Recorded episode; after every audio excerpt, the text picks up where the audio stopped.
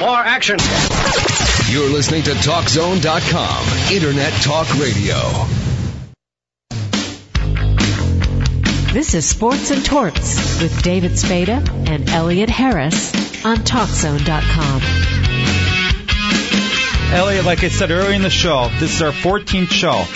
And Basketball Hall of Fame wise, we've had Rick Barry on, Harry Gallatin, Cliff Hagan, Bailey Howell, Sam Jones, Clyde Lovellette, Frank Ramsey, Dolph Schayes, Jack Twyman, and Lenny Wilkens. We just finished up with Satch Sanders. What a crew. I've learned so much about the NBA from these guys in the last 14 weeks. It's been incredible. Yeah, a, a, a warehouse of knowledge. It's taking you back to a time that uh, a lot of people who follow the NBA today are unfamiliar with. It, it's a remarkable journey. And these guys enjoyed playing basketball and they remained friends even though they were on different teams. And let's get right to our next guest, one of the top 50 players in NBA history. He was a two-time champ in the NBA with the Celtics, seven-time All-Star, Dave Cowens. How are you doing, Dave?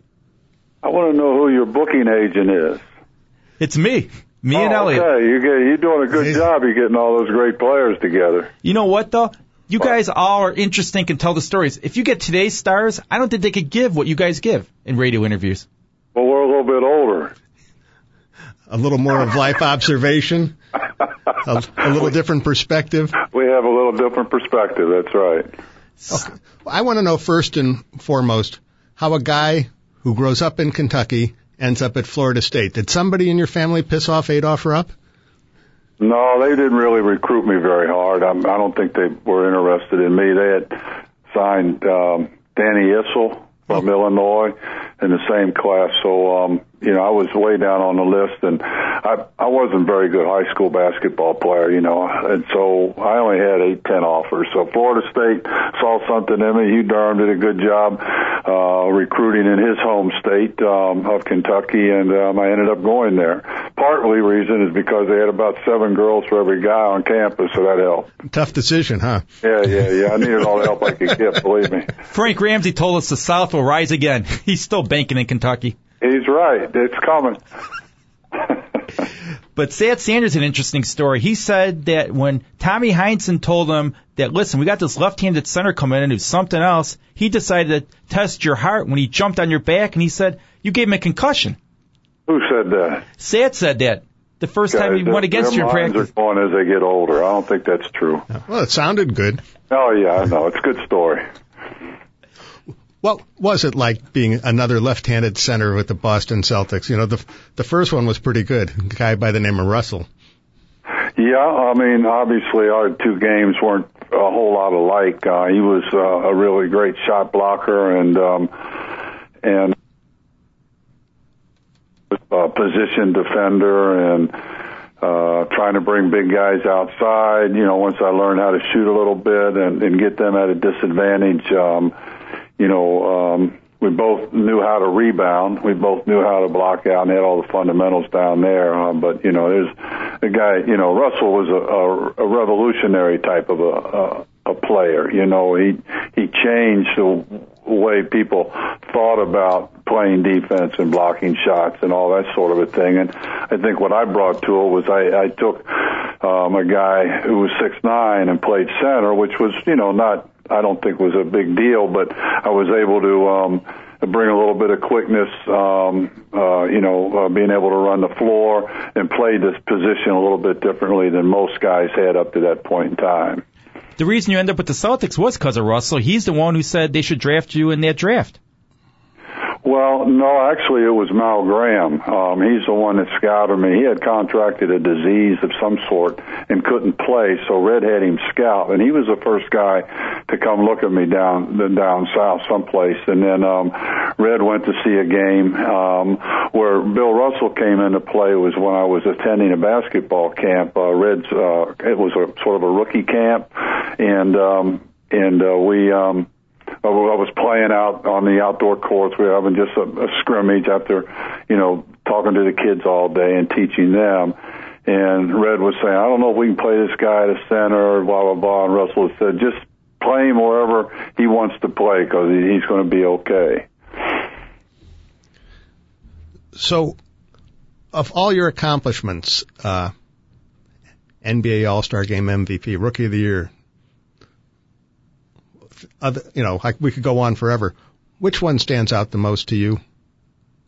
Well, I think winning uh, the first championship is always the most special thing. You know, up to that point, uh, as a high school player and a college player and up the first three years as a pro, I was never able to put my finger up in the air and say we're number one. So that was kind of a special moment and being able to, you know, uh, do it against um, Jabbar and Oscar Robertson and, and win it in Milwaukee in the seventh game, uh, that was, that made it even more special and dramatic.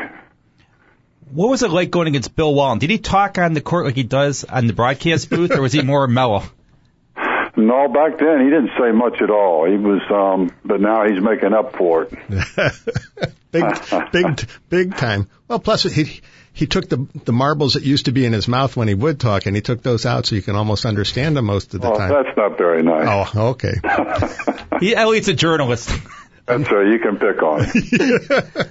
I mean, you had some great players in those Celtic teams. Was the key to your success Red Auerbach's coaching, or was it your teamwork?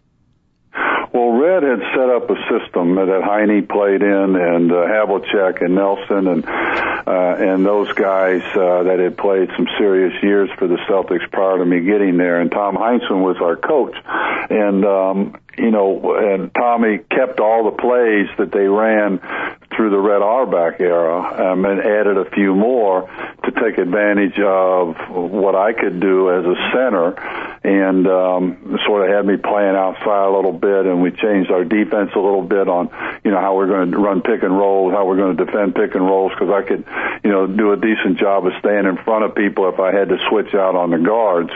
Uh, so we we did a, a few different things, but. um you know, mostly it was um, just buying into the system of uh, don't take a lot of time to shoot the basketball, uh, get down and play some defense, uh, press a lot, make the game into a 90 foot game, and um, you know, uh, try to get early scores before the defense can get set. So that's kind of what our plan was, and it it worked pretty well for a while. Now, how special a place was the old Boston Garden for you? And what well, was it like garden, to see it torn obviously, down? winning is what makes it all worthwhile, and what what uh, builds the um, you know the um, the mystique and the tradition. Without the winning, that sort of doesn't happen. So. Um, I enjoyed it. You know, it was a uh, it was a great arena. I thought the fans, like one of the, you know, like all the other places that were um, uh, in uh, franchises that were in the league from the beginning, you know, New York and Philly and those types of places. Um, you know, it's a generational fan base, and they really take their sport seriously in in, in the Boston area. When you played with the Celtics, I mean, you joined the team. Sam Jones had just retired. Bill Russell had just retired. Havlicek was at the end. No, no, Havlicek wasn't at the end. No, no, he had just been. He was like in his um probably seventh year, so he was just prime time. Yeah. But were you kind of nervous saying, okay, am I going to be part of a rebuilding project, or you had faith that the Celtics were going to rebuild on the fly? I didn't think too much. I just sort of played. I didn't worry about all that stuff because what matters is what happens with the decisions that you make. You know, when the when the when the clock's rolling, and so I didn't try to figure a lot of things out or pre-plan. I just sort of just took things as they came and tried to learn as quick as possible. And um, you know, you, you're playing against really good players, so they don't know what you can do. You don't know what they can do, and you know, you just it's a whole big learning experience. So I wasn't I really wasn't um, that um, uh, thinking with a lot of forethought about any problems or about what anybody thought about anything. I was just there to play, and I got a chance to play right away, so I was grateful for that because the learning experience started early. I mean, you had some great centers. I mean, the Celtics through the years. You had Russell, you, then you went to Parish. I mean, it's incredible. You guys never go without a center. In Chicago, we've had Artis Gilmore and basically nothing else. Maybe Tom Boerwinkle. Bill Cartwright. But Cartwright was at the end of his career when he came here. He wasn't the player he was when he came in with the Knicks. No, but he was the, the Well, missing. you got a couple pretty good post guys right now, and and Noah and uh, Boozer. You know, those guys uh, they they they know how to play. They get they get up and down. They can score. They can play defense. Um, you know, they're um, they're good, sound, fundamental players. So in this NBA season, you like the Celtics to go all the way? I, I really, um, I, don't, I really don't know. You know, last year they fooled everybody. They, they, you know, they had to win on the road. They beat, you know, Cleveland. They beat Orlando. They, you know, and um, and then they got to the finals. And if Ray Allen just makes a couple shots in the third period, they beat the Lakers and they win a championship again. So uh, they they got awfully close. Um, uh, I don't I don't know that the, you know lightning strikes twice like that. I mean they're obviously struggling a little bit uh, just because of the length of the season right now, their age. Um, they've played an awful lot more games than some of the other people, and you got some real hungry up and coming teams. A team in Miami that wants to prove something. Uh, your team in Chicago there that's um, kind of got all the pieces and they're and they're they're um, they believe in each other and they got youth on their side and you know that whole newness of winning and that um, drive to to win, you know, uh, for the first time.